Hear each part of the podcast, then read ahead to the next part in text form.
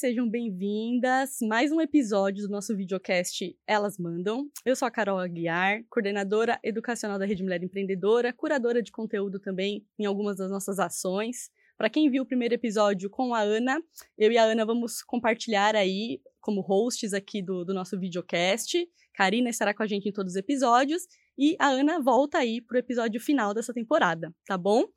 O tema de hoje, a gente vai falar de diversidade e inclusão, e aí a gente vai falar com viés assim de como que isso é importante para a inovação, né? A gente não está falando aqui de diversidade e inclusão só como um modismo, uma tendência, mas como isso é importante para a estratégia de negócios. Não estou aqui sozinha, como eu disse, estou aqui com a Karina. Karina? Oi, gente, eu sou Karina, jornalista e produtora do Elas Mandam. E para completar essa mesa, eu e a Karina estamos recebendo aqui a Dani Matos. Ela é sócia da consultoria indique uma preta. Ela tem experiência aí com relações públicas, gestão de pro projetos, é, estratégia, e vai falar um pouco do trabalho do Indique Uma Preta. Seja bem-vinda, Dani. Muito obrigada, Carol e Karina, pelo espaço e pelo convite. Estou super animada para trocar aqui com vocês hoje, aprender muito, ouvir bastante do lado da minha parceira também, Jennifer. E nossa segunda convidada é a Jennifer. É uma mulher indígena. Ela também é é, líder aí, proprietária de uma empresa, a BND Digital. É uma, uma empresa que faz estratégia social digital, então vai falar um pouco para a gente também como que a diversidade é importante para o trabalho dela. Seja bem-vinda. Ai, muito obrigada. Estou aqui ansiosa, porque esse lugar, demarcando, hein, demarcando aqui, para a gente poder estar tá mostrando que os indígenas também estão querendo ser inseridos aí em todos os lugares. Então, muito obrigado a vocês por estar recebendo aqui. Muito obrigada. A gente que agradece.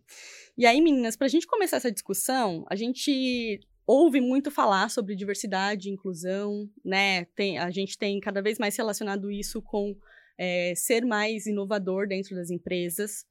Mas a gente ainda também tem ouvido muita gente achando que isso é só conversa, é o modismo que eu falei antes, ou que se resolve criando uma área, trazendo um head para cuidar disso. E eu queria ouvir assim de vocês, mesmo sabendo que empresas que trabalham diversidade e inclusão de verdade, né, têm maior lucratividade, têm um ambiente de trabalho que é mais agradável para todos os colaboradores. Mais rico também, né, em questão de talentos. Sim, assim, né, a criatividade, ela fica muito mais, é, flui muito mais uhum. facilmente.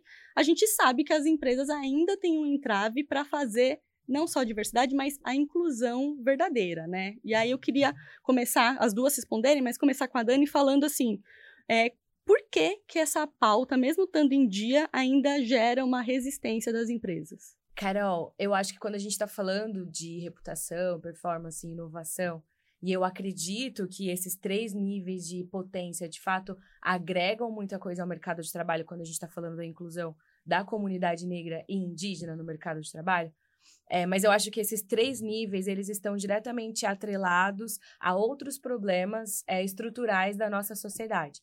Então, quando a gente está falando de reputação, por exemplo, eu acho que tem um problema muito grande aí, que é a questão das empresas ainda é, conectarem a diversidade e inclusão de pessoas negras a uma moeda humanitária. Então, fala-se muito de sair em veículos de comunicação, de ajudar a comunidade negra, com um viés de moeda humanitária, a gente precisa ultrapassar esse viés e enxergar a potencialidade dessas pessoas para dentro do negócio. Acho que da mesma forma, quando a gente está falando de performance, a gente está falando de perfis intraempreendedores, de perfis empreendedores, porque pessoas negras são correria, são uhum, pessoas que estão acostumadas a se adaptarem facilmente a mudanças, mas o quanto o mercado de trabalho está querendo se adaptar para receber essas pessoas. Uhum, Porque exato. a gente precisa também enxergar as estruturas racistas como estruturas que precisam também ser transformadas para receber as pessoas dentro do mercado de trabalho. E aí que a gente começa a falar de inclusão.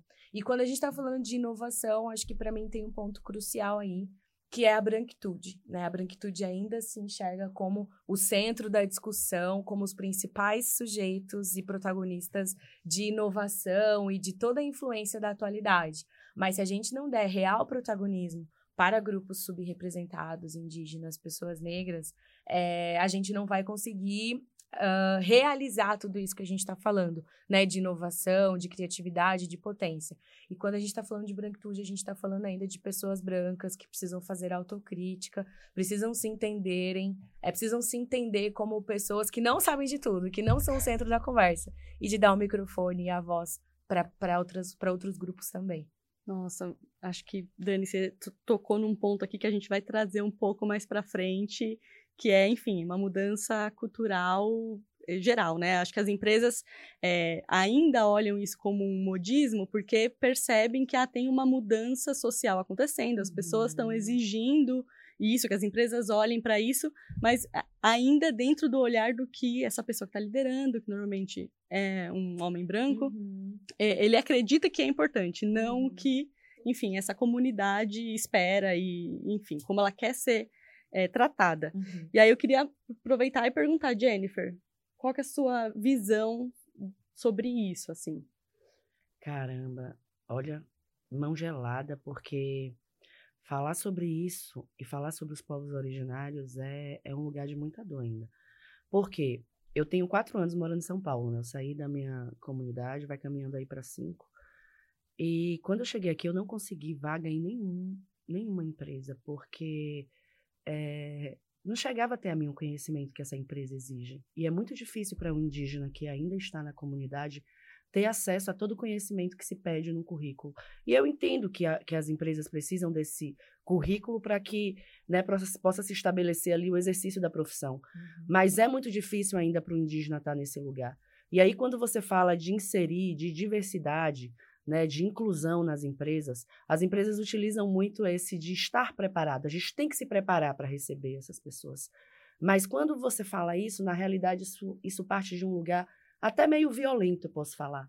Porque quando a gente não está inserido no, na, na, na, rede empresarial, quando a gente não está trabalhando, a gente já enfrenta as dificuldades de sobrevivência. Uhum. E as uhum. dificuldades de sobrevivência sem ter a condição financeira, ela é muito pior.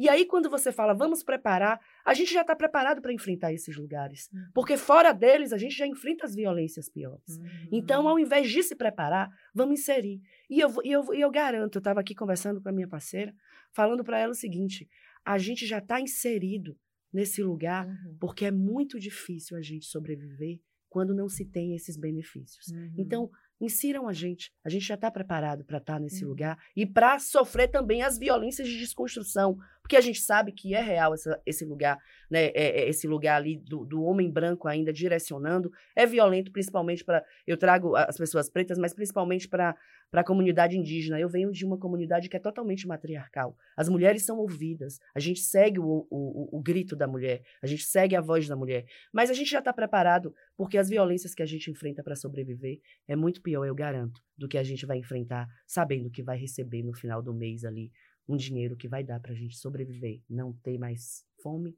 nem passar mais lugar onde saber onde vai morar. Então, uhum. Então, esses, esses benefícios, que para mim é benefícios um indígena hoje ter, ter, ter a comida na mesa e ter aonde morar, uhum. porque a uhum. gente está sendo expulso dos, dos territórios. Sim, então, sim. se você tem ali o financeiro, o apoio financeiro das empresas, a gente tem ali um lugar de sobrevivência muito grande. Então, para mim, não está na hora desse, desse, discurso de dizer a gente tem que estar tá preparado para receber essas pessoas. Vamos se preparar junto. A gente está uhum. buscando justamente esse compartilhamento aí. Uhum. E esse ponto é, é, bem importante que a Jennifer trouxe. Como que vocês duas é, enxergam as soluções de, dessa preparação? Porque também tem muito, né, que se debate sobre é, o que, tem que ensinar essas uhum. pessoas que estão na liderança, elas têm que aprender com esses grupos, né? Assim, como, como que vocês veem essa, é, não sei se é uma corresponsabilidade, mas enfim, como que essa preparação poderia ser feita, sabe? Eu vou começar porque eu eu, né, que você falou que eu sou é, sócia com a minha filha. A minha filha que, que é a minha ídola de verdade, porque é uma jovem que já se preparou dentro do conhecimento, terminou o ensino médio, que foi muito difícil para ela terminar, porque ela sofreu muito xenofobia, uhum. né, muito racismo. E aí, dentro dessa, dessa vertente, ela tem se preparado culturalmente e acadêmico, porque ela quer entrar na academia para ter o título, que também garante uma outra voz uhum. para a gente.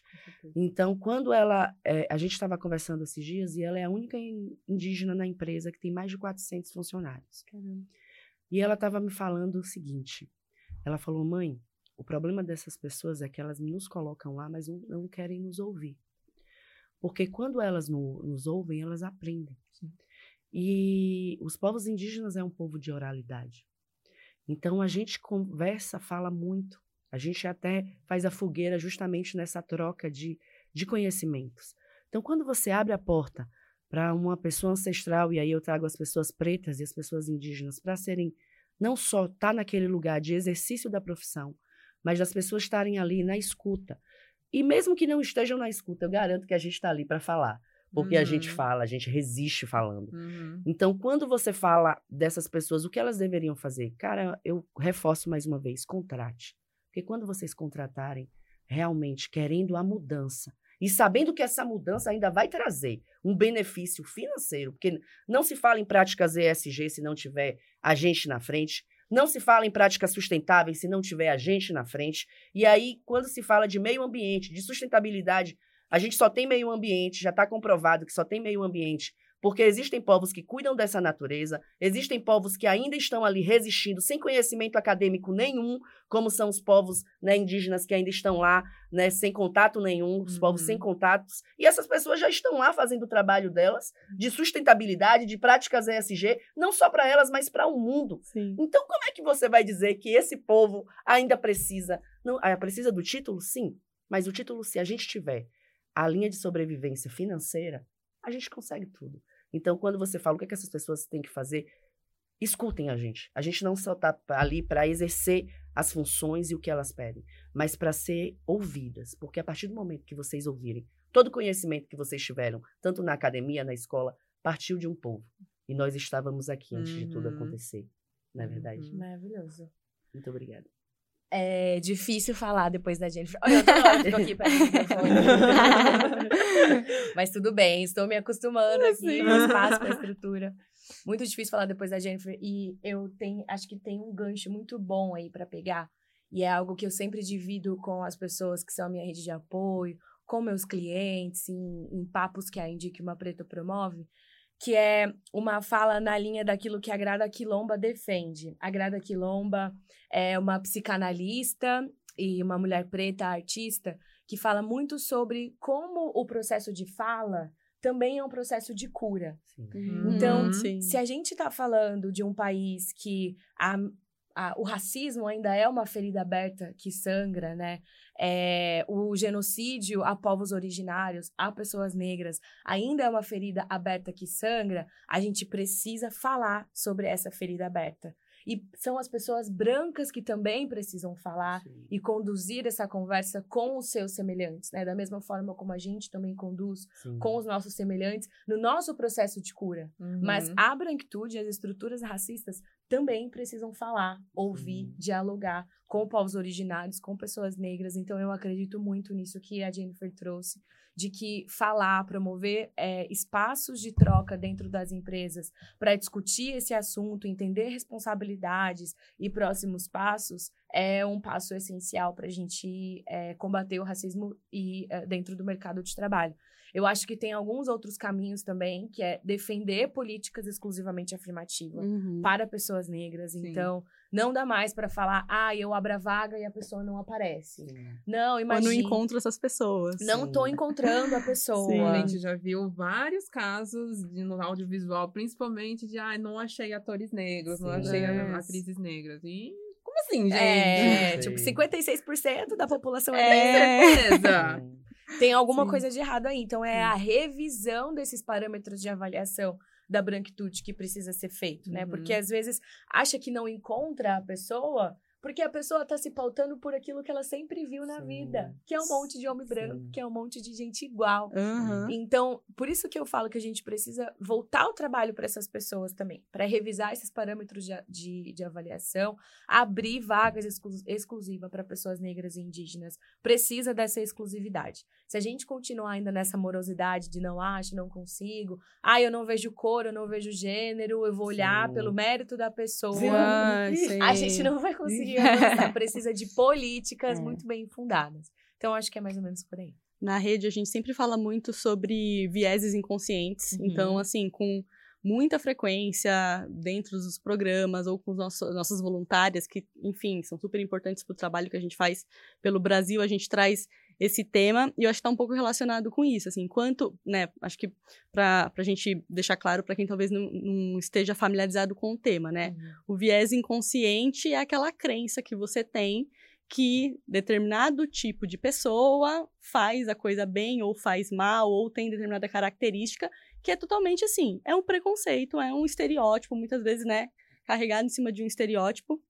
É, então a gente sempre fala muito sobre isso, porque se esse viés inconsciente não vier para a consciência, né, as pessoas terem assim uma clareza de que por causa da construção social, por causa dessa é, de, de, conviver sempre ali com pessoas iguais, você criou na sua cabeça que esse tipo de pessoa faz a coisa certa ou serve para essa função uhum. ou não serve. Uhum. Se isso não tiver muito claro dentro né, de cada um individualmente, a gente também não, não muda Exato. a estrutura como um todo, Exatamente. né? Porque as organizações, as empresas é um, é um grupo de pessoas falando, mas são as ações individuais que vão fazendo essa mudança, né? Então, a gente não trouxe exatamente esse assunto aqui para esse para esse episódio, mas enfim, é um assunto que está muito correlacionado com sim, falar de diversidade, sim. né? E aí, também correlacionado, eu queria falar um pouco sobre interseccionalidade. Também a gente fala muito que assim, também é um termo que não é tão fácil de falar, mas a interse interseccionalidade é quando um ou mais outros né, fatores sociais eles coincidem numa mesma pessoa. Então aqui a gente está trazendo o olhar do, do, da população negra, da, da população indígena, mas a Jennifer trouxe aqui o caso de a sua, o seu povo é liderado Sim. principalmente por mulheres. Então aqui a gente já tem a interseccionalidade de indígenas e principalmente mulheres. Sim. Imagino que a Dani no trabalho aí é, de recolocação, de mercado de trabalho, deve ter, assim, pessoas ou muito jovens que estão naquela, uhum. naquela questão do primeiro emprego, Sim. não tem experiência, enfim, todas essas questões, e também das pessoas mais velhas, que Sim. já também já foram excluídas. Então, é, essa combinação de fatores, né, então, uma mulher indígena muito jovem, uma mulher preta muito velha, uhum. elas ainda, elas têm, né, assim, digamos que dupla dificuldade, enfim, isso fica um pouco mais é, intensificado aí para elas. E aí eu queria entender com vocês se vocês enxergam isso aí dentro das ações que vocês fazem, né? Cada uma na sua empresa. E se para esse tipo de caso a gente precisa trabalhar soluções diferentes, e se vocês têm aí trabalhado soluções diferentes. Pode começar. Vai lá. Tá bom. É, o, a orientação que a gente traz para os nossos clientes e para os parceiros da Indique Uma Preta é de não olhar a diversidade como se tudo fosse estivesse sob o mesmo guarda-chuva, uhum. como se tudo fosse um grande arco-íris e é só isso que significa a diversidade. A gente precisa ser estratégico e enxergar as interseccionalidades e características dentro de cada eixo identitário, vamos dizer assim, né? Então, porque se a gente continuar enxergando tudo como tudo sob o mesmo guarda-chuva, uhum as empresas vão continuar falando assim: ah, a gente não precisa falar sobre esse assunto porque já tem mulheres na liderança. Tá, de que mulheres estamos falando? Parafraseando Sueli Carneiro. Ah, a gente não precisa falar sobre esse assunto porque já tem uma pessoa LGBTQIAP+, ali na equipe. Qual é o cargo dessa pessoa? Qual é o poder de influência que essa pessoa de Sim, tem uhum. dentro da equipe?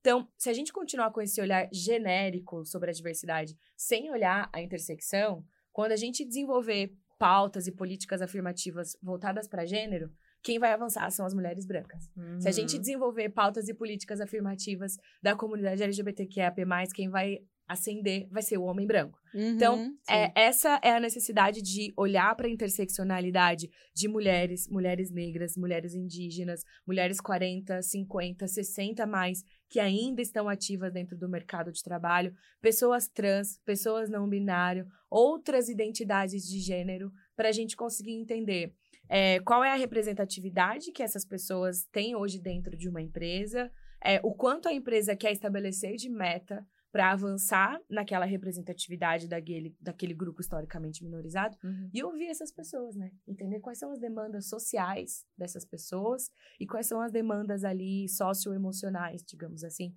dentro daquelas empresas. Porque quando a gente consegue mapear né, as devidas demandas dentro de cada eixo identitário, dentro de Uhum. cada grupo, aí a gente vai conseguir desenvolver políticas mais assertivas. Sim. Rapaz, Jennifer. eu, eu gosto muito de conversar eh, com a minha mãe. eh, os povos ancestrais, eles são muito de escutar os mais velhos, né? Uhum. A gente entende que sem os mais velhos a gente não avançaria um Nada. milímetro sequer. Uhum. porque foram eles que começaram, né, tudo. E aí, se você for levar para a amplitude, né, querer enxergar além daquilo que a gente vê, você vê que todos os povos começaram sempre pelos seus mais velhos. Sim. Então, quando a gente vem trazendo aí o tema etariedade, realmente me frustra um pouco, porque nós não estaríamos aqui se não houvesse os nossos mais velhos. E aí, falando de toda a interseccionalidade, eu vou te falar uma coisa. A BND, né, que no caso é a agência que eu tenho com a minha filha, e a gente trabalha a estratégia de marketing social digital, que é tentando abordar, porque é, não é porque eu sou uma mulher indígena que eu não vou deixar de errar. Eu não quero errar, Uhum. porque a gente nunca quer errar porque a gente Uhum. sabe o quanto essa violência ela atravessa a gente. Então, todo dia que eu acordo, eu vou dizendo, deixa eu ver aqui quais são as notícias, deixa eu ver aqui como é que tá lá a comunidade LGBT, deixa eu ver aqui como é que tá. Eu já acordo é, é, é, nessa linha porque eu sei que essas violências me atravessam, né? E, e aí hoje, eu, é, com a BND, a gente tem esse, esse diálogo com as empresas. E eu queria aqui compartilhar uma coisa que está acontecendo comigo justamente nesse momento, né? Hoje mesmo, mais uma vez, eu estou trabalhando numa organização eh, que fala sobre parto humanizado. Foi uma das primeiras. Uhum. Há mais de 30 anos ela está aí, né? Trabalhando. Foi uma primeira a levantar o que é o parto humanizado. E aí, não só são mulheres que parem, né? A gente Sim. sabe. Sim. Só que antigamente as pessoas não, não usavam corretamente, né? Se eh, alienavam muito mais, porque hoje a gente está indo para frente dizendo, né? Não, a gente não aceita mais um dia sequer essa violência que foi imposta. Uhum. Chegou. E aí o que acontece? Eu fui atravessada pela transfobia. Por quê? Porque quando eu fiz um post do Dia das Mães, a minha empresa fez um post para essa organização do Dia das Mães, Uhum. a gente não colocou essa, essa pluralidade maternal Uhum. essa pluralidade das pessoas que parem. Uhum. E aí eh, teve uma confusão, né? A, a organização né, da transmasculinidade já, já chegou ali falando e tal. E a maioria dessa, dessas pessoas que fazem parte dessa organização são pessoas brancas. Tem uma Uhum. pessoa negra, a- eu indígena, ainda é a cota, né? Não é a diversidade em si real. E que é um exemplo de todas as empresas. E nessa reunião, o grupo chegou já não querendo mais conversa. Eles Uhum. queriam a ação. Qual é a ação? Porque vocês tomaram uma atitude transfóbica. Agora a gente quer a ação com, essa- com- com essa transfobia. E se pergunta muito, mas me ensina, me Uhum, ajuda, uhum. me- como é que eu faço, né? Ao invés de dizer assim, olha, a gente errou, a gente vai corrigir. E não é É. perguntar à pessoa que sofreu essa violência como ela pode ajudar. A gente tem que ir atrás de outros mecanismos para entender como não repetir essa violência. Uhum. E o primeiro passo foi eu assumir que eu tinha feito o post e que eu fui realmente atravessada pela transfobia. Inclusive, disse a eles, o Tibira, né, que é Tupinambá, foi um dos primeiros tra- trans a serem mortos, Uhum. foi colocado num, num canhão, foi morto. E eu falei para eles, ó, não é porque eu sou uma mulher indígena que eu não vou ser atravessada pela transfobia. Uhum. Mas eu tô aqui dizendo para vocês que eu cometi, não vou mais cometer, e podem ter certeza que eu vou estar ao lado de vocês para estar aprendendo, não por vocês, mas compartilhando do conhecimento que vocês vão Uhum. disponibilizar. E aí, o que que eu quero dizer isso? Tá na vontade da gente mudar, tá na vontade da gente entender que esse sistema é falido. Não só são só corpos negros e indígenas que estão sendo afetados. A gente está lutando pela sobrevivência de um todo. Uhum. E quando as mulheres negras e, e quando os povos indígenas se levantam, os, os povos pretos se levantam, é, pela, é, é- é contra a violência de todos. Então a gente já sabe que esse sistema está falido. Uhum. A gente precisa recomeçar. E recomeçar como? Escutando, admitindo o erro e abrindo. Uhum. Então a interseccionalidade parte muito do exercício. Como é que eu quero fazer a diferença? E a gente sabe que são a variedade de povos, a variedade de gênero existe. Então como é que a gente vai se fechar e continuar dando voz a um sistema que mata todos os dias pessoas da comunidade LGBT, todos os dias pessoas pretas. O genocídio indígena está aí. Então a gente está precisando avançar. Não dá mais para continuar. Então, eu acho que é isso, muito do, do ouvir, como a gente já está batendo muito nessa tecla, e do exercer a mudança. Então, eu, eu acho que eu, é, eu resumi aí no, no, no que aconteceu comigo e na minha vontade de mudar como empresa, que ainda é pequenininha. Mas eu não quero crescer para dar um passo errado. Uhum. Eu quero crescer da forma correta. Uhum. E a gente só vai crescer correto se a gente entender que a gente precisa mudar. Uhum. Sim. E ouvindo tudo isso de vocês, meninas, é, eu queria saber, assim, o que falta para os negócios no Brasil? E aí, assim, a gente está falando aqui, vocês trabalham com médias e grandes empresas, mas a gente também tem é, parte das empreendedoras que tem aí, talvez começando o seu pequeno negócio, crescendo esse negócio, também devem olhar mais para essa questão de diversidade. É, como que vocês acham que as empresas podem abraçar essa questão da diversidade para que, de fato, elas usem isso para ser um diferencial competitivo, né? As grandes empresas, isso já está muito mais enraizado, e para os pequenos negócios também é, passarem a usufruir aí do, de todo o benefício que trabalhar uma diversidade, uma inclusão de forma verdadeira é, traz para o negócio. Não sei se eu entendi a pergunta, desculpa. Como é que as empresas podem uh, fazer, em, em, termos de diferencial competitivo, quais são as ações? Para as empresas incluírem mais pessoas? Empresas e mais, em questão, as empreendedoras. É, ah, pequenos, pequenos e médios negócios. Como assim, elas olham para a diversidade e, de fato, veem isso como sendo também diferencial competitivo Sim. no negócio delas. A gente tem, assim, como histórico que as empreendedoras, muitas delas começam a empreender, às vezes por subsistência. Uhum. Então, num primeiro momento, ela não está olhando por questões de ESG, como Perfeito, a Jennifer sim. trouxe aqui, sabe? Mas à medida que o negócio cresce, é, espera-se que ela faça toda essa estruturação. É, mas talvez ela não esteja vendo isso como diferencial competitivo. Hum, perfeito. É, eu acho que a gente está falando primeiro de uma potência econômica muito grande, né? Então, se a gente olhar para dados hoje do Sebrae, a maioria das pessoas que empreendem hoje no Brasil, principalmente as microempreendedoras, são mulheres e são mulheres pretas, desse lugar que a Carol acabou de falar, inclusive, né, da sobrevivência. Então, a gente está falando de pessoas que, inclusive, transformam ancestralidade em inovação, né? Sim, quem não tem é aquela verdade. tia que vende Avon, que vende Natura, quem não tem aquela prima que vende trufa, Sim. que vende bolo para poder pagar a faculdade, etc. Então, a gente está falando de pessoas que estão ali no front da sobrevivência e desenvolvendo ferramentas para poder garantir é, o sustento da sua própria comunidade. E, obviamente, que a gente não precisa se ater, né, se apegar a esse contexto de escassez. A gente quer que as pessoas sejam impulsionadas, a gente quer que as pessoas não vivam à base da sobrevivência. Então, eu acho que se as empresas não derem espaço para essas pessoas é, dentro das mesas de decisão, a gente vai criar as nossas próprias mesas, a gente vai fazer os nossos próprios espaços. Uhum. Eu acho que o, o, que não falta hoje é exemplo e referência de projetos dentro da periferia é, que são muito prósperos, que são muito criativos e que estão ali entregando para os seus, desenvolvendo para os seus, pensando junto com os seus. Então, acho que, ao meu ver, é dar oportunidade, e, de novo, acho que eu sempre vou bater na tecla do rever as próprias estruturas racistas, coloniais, da branquitude, etc. Porque se a gente só incluir pessoas negras e de outros grupos, ou se a gente só contratar essas pessoas sem pensar numa real inclusão, isso a longo prazo não vai fazer nenhum tipo de efeito, não vai mudar nada no ponteiro. Então, acho que é mais ou menos por esse caminho. Legal.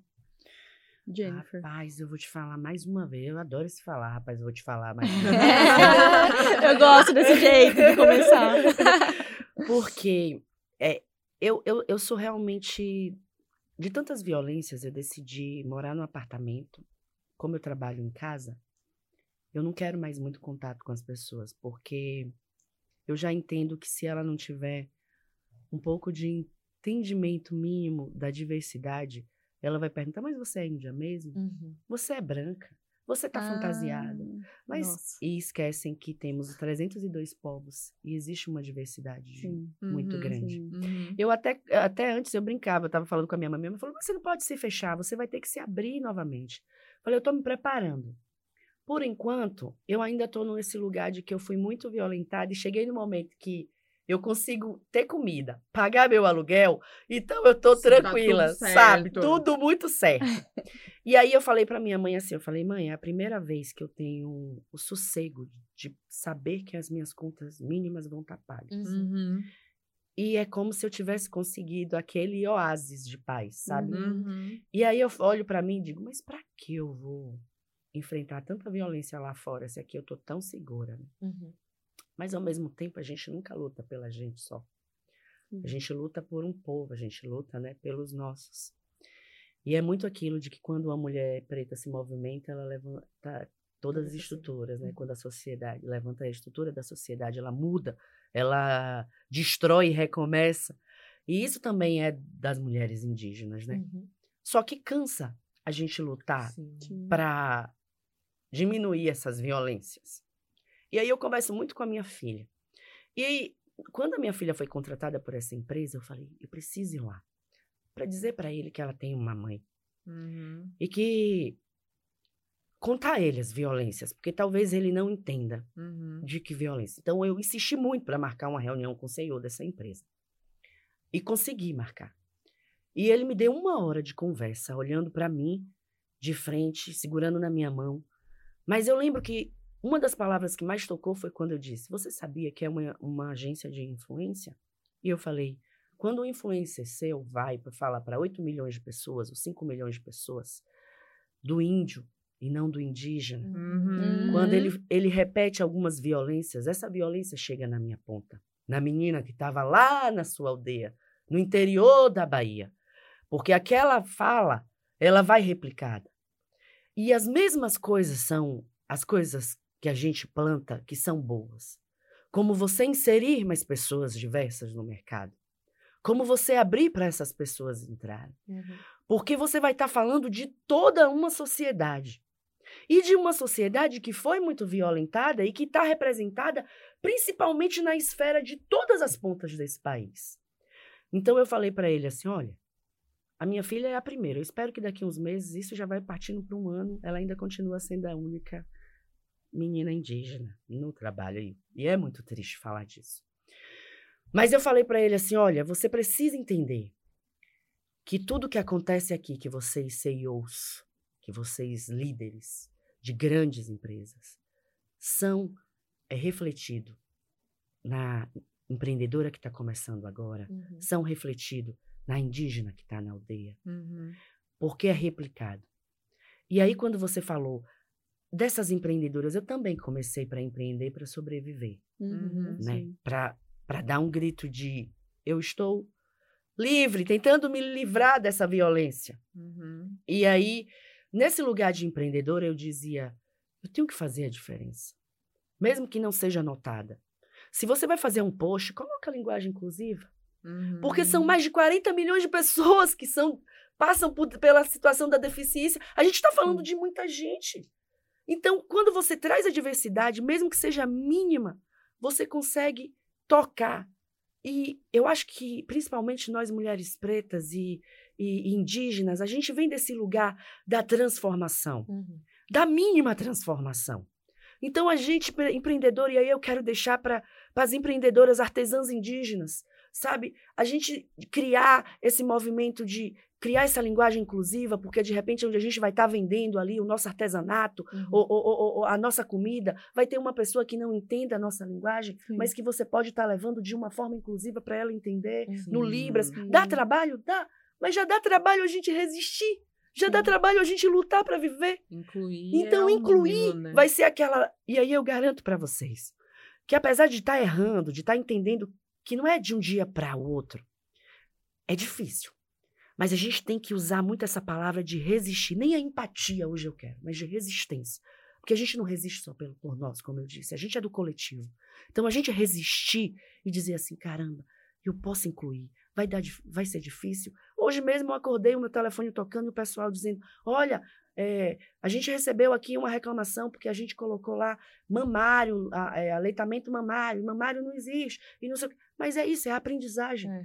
E a gente vai ter que aprender para sanar essa dificuldade, essas violências que estão em todas as estruturas. Uhum. E aí a gente traz. Não tem como falar. Eu quero deixar, para terminar minha fala, eu queria deixar aqui olhando que não tem como a gente falar sobre mudança se a gente não levar a pauta racial e de gênero. Então a gente precisa entender, porque os números nos dizem al- alarmantemente que a gente, essa estrutura, não cabe. mas nem para o branco, principalmente para os indígenas e pessoas Uhum. negras desse país. Então é Uhum. isso. eu acho. Muito bom, Jennifer. Assim, teria mil coisas pra comentar dessa sua fala.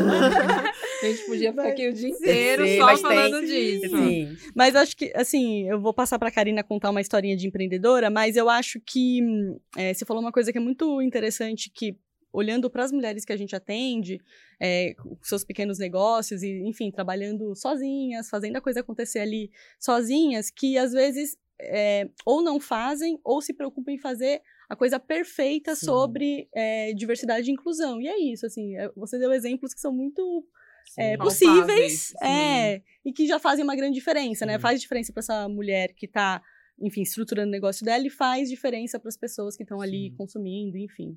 Eu não queria interromper, eu sei que tem tempo. Minha, Claro. minha mãe fala assim: olha, levar um indígena pra conversar, é- tanto que ela queria vir, eu falei: ó, mãe, não, vem, não vá não, porque você é daquela que gosta de conversar e não tem tempo. Aí eu tenho que ficar olhando pra ela, é pior que eu. Aí ela diz: esse tempo do, do povo branco não é o meu tempo, que o indígena senta na fogueira. Mas cortando tudo isso e trazendo né, para o tempo que a gente tem, eu queria dizer uma coisa muito importante. Você sabia que eu fui a primeira vez que eu dou um curso pra alguém ter um, um certificado? Foi através do, do Instituto RME, né? E para mim, foi um lugar muito forte. Porque além de estar falando para bolivianas, né? Para imigrantes, que, que é, né, assim. Foi um lugar que eu nunca tive Uhum. de, de passar um conhecimento que não é valioso, porque eu não tenho o acadêmico, eu Uhum. sobrevivo. É valioso, sim. É valioso também. E aí, mas aí quando a gente leva para essa estrutura que não valoriza, né? Que valoriza o diploma, eu, eu olhava ali para aquelas mulheres e olhava para mim e dizia: caramba, que bom ter resistido e ter acreditado que eu poderia falar pelo meu povo em outro lugar. E por que, Jennifer, você me cortou para falar sobre isso? Porque aqui está um grande exemplo de uma empresa que ela não pensa só na diversidade e inclusão nas palavras Uhum. elas, ela pensa na diversidade e inclusão fazendo. Vocês fizeram da forma certa ou errada, nem vocês estavam sabendo, mas vocês quiseram fazer. Uhum. e Sim, é é exatamente verdade. isso que a gente tem que fazer. A gente não sabe se vai estar fazendo. E outra, se. a- o- a- tem um nome, gestão de crise. Se der errado, vamos para gestão de crise. Sim. Mas vamos fazer. Sim. E eu queria deixar aqui registrado, principalmente o agradecimento à líder, que é a Ana Fontes. Porque quando eu cheguei em casa, eu olhei para minha mãe e ela falou: Como é que você está se sentindo? Eu falei: Mãe, valorizado. E eu garanto para vocês que esse, esse valor que vocês empregaram ali em mim, e não sai do campo financeiro, mas do emocional, onde eu ouvi da minha cacique, eu estou muito orgulhosa de vocês. Hum. E eu precisava compartilhar para que vocês entendessem que quando a gente fala de mudança, é de mudança tanto emocional quanto para todas as pessoas que estão ali ouvindo. Então, Uhum. muito obrigado ao Instituto, muito obrigado à Rede RME, muito obrigado mesmo. Maravilhoso. Nossa, Muito obrigada a você é, por a gente compartilhar agradece seu conhecimento muito valioso com a gente, Sim. porque não importa se o, o diploma, o diploma é, é dos, é são dos brancos, são dos, Uhum. dos povos brancos. O diploma, é, o, o diploma que você tem, o conhecimento que você tem ancestral do seu povo, ninguém pode mensurar, ninguém Sim. pode falar que tá certo ou errado. É só de vocês. Seríssimo. Muito obrigada a você por estar aqui com a gente. Agora. Ah, e agora, Karina? Vamos lá, gente, pra continuar. é, eu vou trazer uma história que acho que vai continuar no âmbito emocional pra gente. É, mas acho que é necessário é, contar, expor e conversar. E é, é muito nisso da roda de conversa para se curar. É, a Francisca da Paraíba compartilhou com a gente que um momento que ela estava super feliz, mas que acabou com a autoestima dela durante meses por causa de por causa do racismo, por causa de uma pessoa que não reconheceu de uma estrutura falha. É, ela estava muito feliz para a festa de formatura da filha, estava querendo comemorar esse momento, é, compartilhar felicidade com família e afins. E ela resolveu que era uma hora de dar um tapa no visual. Ah, vou ficar bonita, vou me arrumar, vou no salão. E, enfim, ela quis tingir o cabelo. E nisso de tingir o cabelo, ela escolheu a tinta preta. E a cabeleireira que atendeu ela não estava sendo cuidadosa de maneira nenhuma. E estava passando, enfim, a tinta na, na raiz, mas muito perto da pele, a ponto de manchar. E quando ela falou, enfim, por favor, toma mais cuidado pra não ficar manchada, a cabeleireira na época virou e falou pra ela: é, a cor da sua pele é igual a da tinta. Não vai fazer a mínima diferença. E ela contou que nos próximos, ela tinha uma, ela tem uma loja, ela expunha, é, colocava a imagem dela à disposição da loja, das, enfim, das seguidoras para ela, e que por meses ela não conseguiu aparecer nas redes sociais.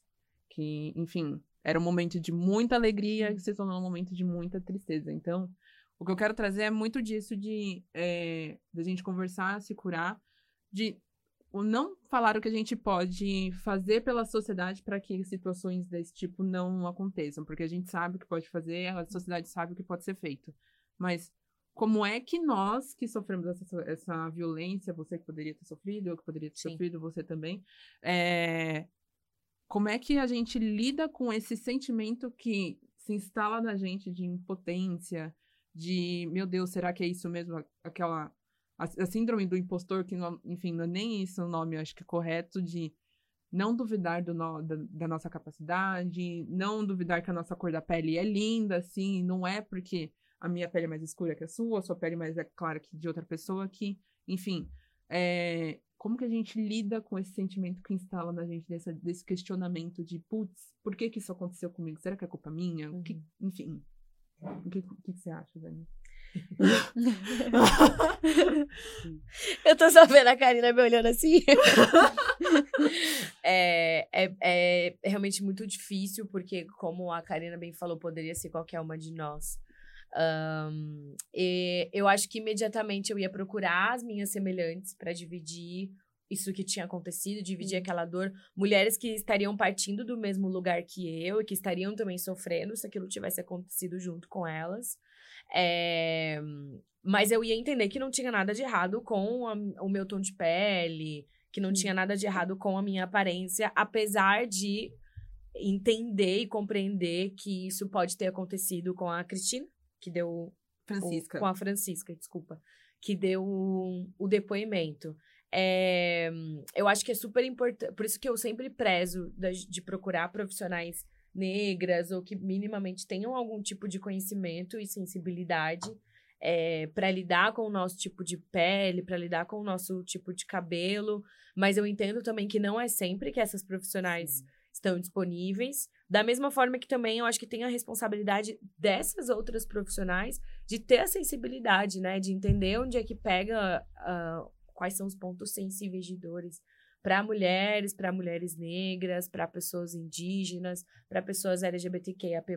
Acho que faltou muita sensibilidade uhum. dessa outra profissional que estava na ponta. E aí que é a questão da interseccionalidade que entra, né? Porque se a gente parar para pensar, ali eram duas mulheres, mas eram é. duas mulheres muito diferentes. Não uhum. estavam se reconhecendo ali. Que sem né? essa lente Sim. da interseccionalidade, a gente não consegue compreender quais são os pontos de dores do outro. Então, Sim. por mais que ainda eram duas mulheres, uma teve uma imensa falta de sensibilidade com a outra.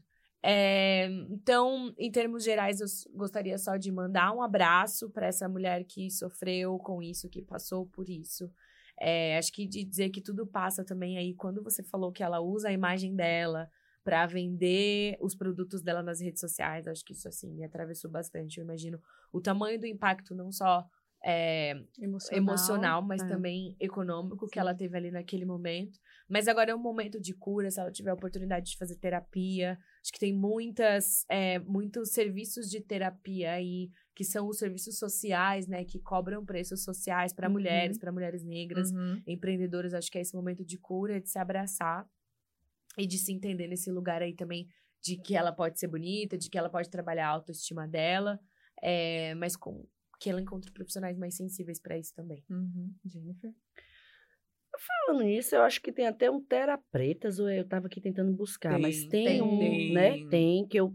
E faz online também. Olha, sim, sim. então eu queria trazer aqui, eu, esse negócio tá ficando meio pessoal. O povo daí que vai ouvir vai dizer assim: rapaz, essa menina, tudo que ela tem que falar, ela tem que levar para, para o pessoal. Mas, cara, eu vou te falar como é que eu tenho agido, né? Sem querer sair de casa, mas às vezes tem os eventos que a gente precisa ir. Eu, tô, eu tava envolvida num evento aí de uma atriz até meia famosa, né? Aí fez uns eventos aí. Que quem quiser, depois quando der as redes sociais, já vai saber. Eu já tô aqui sedenta pela fofoca. desligar pergunta. e aí eu fiquei responsável por fazer essa parte social nesse evento. Sofri racismo. E nem foi eu, bicho, porque eu acho que quando, quando a gente sofre, a casca já tá tão dura que a gente toma uhum. a decisão que melhor nos caber, né? Uhum. Naquele momento que você é violentado. Mas a minha filha, porque agora, quem quiser me chamar para os eventos, vão ter que me chamar sabendo que eu vou de cocaína na minha cultura, porque eu sou indígena, então Sim, eu uhum. não posso tirar isso aqui.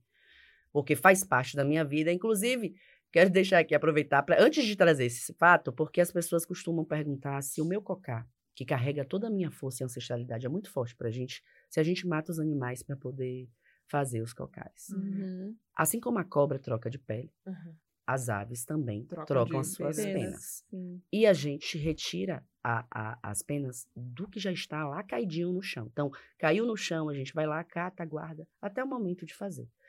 E aí, por que eu tô trazendo isso? Porque a galera que já tem né, esse cuidado com os animais pensam muito nisso. Mas, gente, a gente não faz parte da natureza, a gente é a natureza. Então, se uhum. os animais que ainda estão aqui é por nosso cuidado, e aí a gente não precisa, porque é só vocês. Eu costumo dar um Google aí, ou um Yahoo, ou, ou o que vocês, vocês vão ver o que é que os indígenas fazem parte, né, de todo, quando se fala em floresta e natureza.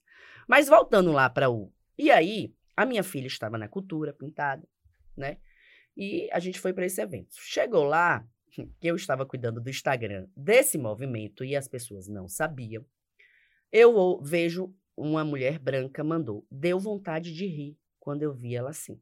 Meu Deus. Eu tirei print e fui para as redes sociais. Não disse quem foi, mas eu falei: você. Ah, mas eu mandei para ela. Você está cometendo racismo. Eu uhum. chamei ela e disse: Você sabia que essa sua atitude é racista? Uhum.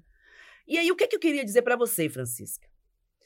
Rapaz, eu sei que é Olha, meu amigo, eu ia falar aqui um palavrão, mas eu segurei. Pode, pode. Porque... Todas as mulheres são maiores de 18 e tá tudo gente, certo. Gente, eu vou falar, é muito doloroso, porque a gente só tá sendo a gente. Sim. E você é violentado por ser você. E aí eu pergunto, como você vai mudar o que você é? Sim. Uhum. Então, assim, eu sei que foi uma violência muito grande, e aí o, o, o que a Maravilhosa falou aqui, né, trazendo realmente essa rede de apoio é importante. Sim. Mas eu acho que tá na hora da gente se levantar e quando acontecer isso, que ela terminou lá o mau trabalho dela, que ninguém sabe como foi que ficou esse trabalho. Imagino no dia em que você estava comemorando Sim. algo que é tão difícil, tão caro para nós, que é um momento onde uma pessoa vai receber o tal diploma, né? O tal certificado que garante essa pessoa dizendo assim, olha, ela está qualificada, viu, branquitude, para poder ser inserida. Uhum. Como foi traumático aí? Mas eu vou dizer aqui não só para vocês e, e para todos todas que estão ouvindo, principalmente mulheres pretas e, e, indígenas. Cara, quando a gente sofrer racismo, se tiver num momento que não pode ser, porque de repente ela podia até queimar sua cabeça se você dissesse que ela era racista, ninguém sabe qual a atitude dela. Uhum. Mas ao final, na hora de receber o nosso tutu ali, nosso dinheirinho ou até o nosso trabalho que a gente está fazendo, cara, tem que lascar mesmo. Olha, você essa sua atitude, você sabia que essa sua atitude é racista? Uhum. Sim porque é o tal do, do constrangimento pedagógico. Mas eu não estou nem mais para esse constrangimento pedagógico. Eu acho que a gente Sim. tem que dizer racismo é racismo mesmo, não tem outro nome. Sim. Me inventa preconceito, não sei o que lá. É racismo. Então, eu acho que está na hora da gente se levantar, assim como eu fiz, que eu não fui lá e expus, porque essa, essa artista, eu tenho um, um, um, Apesar de ser branca e estar tá dentro de um lugar de privilégio, mas é uma parceira, e aí os parceiros, infelizmente, nas lutas, a gente não pode ir contra os parceiros, que ainda são as vozes Sim. que as pessoas ouvem através. nos ouvem através dela. Sim. Eu, eu não nem cheguei a falar com ela, mas falei com a pessoa que cometeu. Falei, você sabia que você está cometendo racismo? Eu poderia denunciar você? Hum. E aí a pessoa, a fragilidade branca realmente existe, se desculpou e tudo. Mas eu acho que a gente tem que se levantar para fazer isso. Porque antigamente as pessoas faziam muito isso e a gente deixava para lá. Não, tá na hora da Sim. gente deixar para lá, não. Tá na hora de. Se não for na hora, Francisca, que é claro que você não podia ter dito naquela hora que é aquilo que eu disse. De repente ela passa chapinha na sua cabeça, queima o seu cucurute, sei lá o que, é que ela podia fazer.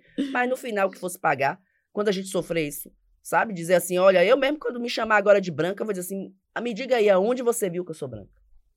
Eu não quero mais comer reggae de ninguém, não. Ah, tô cansada, gente. É muita violência. A violência há 523 anos a gente tá e vocês vieram de lá sofrendo violência. Não, não, não dá mais isso, não. Então, Francisca, meu abraço apertado para você e para todas as mulheres que sofrem diariamente, porque ser ser resistência nesse país não é fácil, não, viu? É isso, mais ou menos. Eu falo mais que tu, né? Mas... Não, mas eu acho que super alinhado com isso, é, tem também outra coisa que a gente sempre fala na rede, que é a rede de apoio, né? Acho que a Dani trouxe isso. Sim. A gente fala assim que a gente faz os, os trabalhos que a gente faz para furar bolhas, mas a gente precisa se voltar para nossa própria bolha para tipo se fortalecer. Sim. Enfim, isso faz parte do processo aí Sim. de se curar porque a gente não vai conseguir evitar, estamos nesse trabalho, mas vai acontecer, né? Nossa, até atingirmos a sociedade ideal. Exato, passaremos é, algumas vezes por é. isso, infelizmente. Então e? vamos seguir? Sim, Agora... e aí eu acho que eu vou aproveitar essa última fala da, da Jennifer e eu queria perguntar um pouco mais sobre os negócios de vocês, para a gente ir se encaminhando para o final dessa conversa que é sobre crises, né? Então, assim, a sua agência tem uma reputação é, como preventora aí de crises empresariais e pessoais. É, e saber lidar com crises faz parte da cultura do, dos negócios. E eu queria também já aproveitar e perguntar: as empresas estão sofrendo crises de diversidade? Ah, para saber gerar crise, a gente. Olha, e aí eu não tenho como trazer de novo. Tá parecendo, tá parecendo que eu tô com, com um papelzinho aqui. Lendo, mas não, não, não. São experiências suas. É, não tem como não, não falar. Rapaz, a gente. Aí, meu povo indígena, as mulheres indígenas, gerencia a crise desde quando nasceram. Uhum. As mulheres pretas. Oh, meu Deus. quando você traz para gestão de crise, cara, é, e agora, trazendo para o âmbito empresarial, eu acho que todas as empresas elas estão sofrendo com a crise. Uhum. Porque se você é, é uma empresa grande, de porte grande, né? E já está dentro dessa, desse âmbito de, de, de ser conhecido. E a gente está passando por um processo onde estar antenado, aliado, do termo realmente aliado que era usado em guerra, que todo mundo usa de uma forma tão tão simples, mas não entende o real significado, né? Que era utilizado nas grandes guerras para os nossos povos sobreviver, uhum. né? É, é mais ou menos o que a gente tem que exercer. Mas que as empresas estão sofrendo com a crise de não ter essa diversidade, é claro, é evidente. Eu sinto isso quando eu vou na, nas reuniões com grandes empresas, delas não não terem esse conhecimento e dizer, olha, eu não sei, e aí vem aquele medo, ah, eu não sei por que fazer, porque eu tenho medo de não estar preparado. Uhum. E eu vou dizer uma coisa para vocês, viu? A branquitude em si, os grandes empresas, vocês nunca vão estar preparados. Nós estamos preparados para estarem inseridos nesse lugar. Uhum. Essa semana eu estava conversando, e aí eu vou trazer mais uma, uma falinha pessoal aqui rápida. Eu estava conversando com a minha mãe, que ela falou assim: Mas você tem, é, inserir as mulheres indígenas no, no setor empresarial, no corporativo, no mundo corporativo, mas muitas mulheres indígenas não querem ser inseridas nesse sim, mundo corporativo. Sim. Como é que a gente vai fazer? Porque se estão tomando as nossas terras, se não, se não demarcam as nossas terras, a gente uhum. fica ali vulnerável, né? Então vem um, compra, compra aquele lugar que a gente está, a gente tem que sair. O que é que a gente vai fazer? E aí me veio uma, uma palavra muito grande que toda grande empresa gosta de, de utilizar: consultoria. Uhum.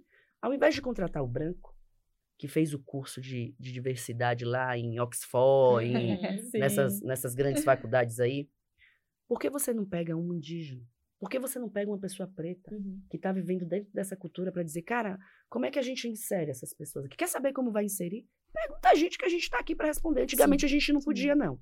Mas agora a gente pode. Então, sua empresa com certeza está passando por uma gestão de crise, e aí você está se perguntando, mas eu vou ter que demandar muito dinheiro para investir, para mudar esse cenário.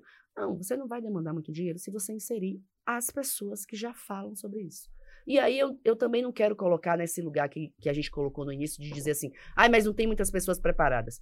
Não é preparado dentro daquilo que você busca. Uhum. A gente está preparado para falar da realidade. E aí as empresas elas vão ter que entender que a realidade não é aquilo que elas pregam. Uhum. A realidade está muito além. Então, ao invés delas estarem se preparando, vamos colocar gente que a gente vai conseguir preparar. E Sim. aproveitem, enquanto a gente ainda quer dialogar porque a gente está se levantando. E aí eu não digo só os povos indígenas, eu digo nós, povos, que fomos massacrados e que somos colocados nesse lugar de vulnerabilidade que não somos mais. Porque todos nós somos capazes. Então se preparem e estejam conosco enquanto estamos querendo dialogar é. com vocês. Uhum. Porque tenha certeza, a gente sobreviveu, e aí eu digo, os povos indígenas estão sobrevivendo aqui há 15 e 23 anos e ainda existimos e resistimos. E agora a gente resolveu se juntar com a galera preta, meu amigo. Então, 50% da galera é preta. Tem os povos indígenas, olha, empresa, aproveita essa gestão de crise aí, convida a galera que pode falar, que realmente é que tá lá dentro, para acabar com essa gestão de crise. Porque é isso, sabe? Não tem como você mudar se você continuar dentro desse mesmo espectro que vocês criaram. Tá na hora da mudança. E a mudança quem vai fazer é a gente, porque a gente sabe de onde está falando, né? Uhum. Então é isso, Não, gente. maravilhosa, porque agora eu já falo o quê? Temos aqui uma consultora, né, de uma consultoria, do Indique Uma Preta.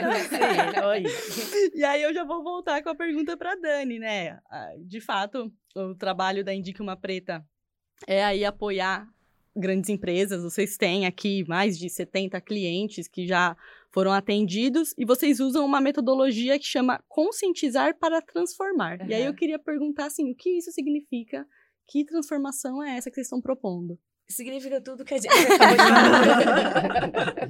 que não dá pra mudar as coisas com boa vontade. A gente precisa de ação, a gente precisa trazer é, os- as pessoas para o centro da conversa, ouvir outras pessoas, sair desse pedestal da branquitude corporativo para poder cocriar, dialogar e entender o que essas pessoas têm para trazer dentro do mercado de trabalho. Então, é, não foi boa vontade que trouxe a gente até aqui. Eu acho que se a gente quer ir além, a gente precisa mudar os parâmetros daquilo que já tem acontecido. A gente já entendeu que não deu certo. Olha a pandemia que a gente acabou de passar. Uhum. Olha a crise institucional, societária que a gente está vivendo, a crise ambiental que a gente está vivendo. Se essas pessoas ainda não entenderam que a gente precisa fazer diferente para ir além, aí é isso que, que a Jennifer falou mesmo, irmão. A gente vai se juntar aqui, fazer o nosso, ente- entendeu? Construir o nosso, Sim. porque quem tem a oportunidade de contratar essas pessoas são eles. E não a gente que tem que esperar a oportunidade de entrar no mercado de trabalho. Porque se a gente fosse esperar por essas pessoas, a gente já teria sucumbido. Com certeza. Com certeza.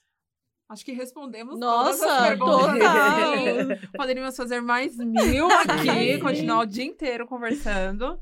Mas, meninas, Carol, muito obrigada. Muito a vocês obrigada. por estarem aqui. Carol. E como que as pessoas podem acompanhar vocês, Jennifer? Ó, eu vou dar aqui o da empresa, porque o meu, menino, o nome cível que me botaram aí é muito complicado. Mas o meu nome indígena é Becói Tupinambá, né? Tô pensando aí se eu mudo esse Jennifer que botaram para o Becói Tupinambá. Mas vou deixar aqui o BND Digital, é, é, é a empresa lá, vocês podem seguir. De vez em quando eu posto, porque a gente, a gente da luta, a gente luta pelo outro para ganhar o dinheiro. A nossa luta, ela fica um pouco esquecida até o momento que a gente tem tempo. Porque Hum. como a- gente sobrevive pelos, pelos É. nossos, né? Mas eu queria deixar o agradecimento. Olha, foi muito massa. Meu primeiro, cara, esse- depois que eu entrei nesse negócio, esse negócio aí desse RM é forte, viu?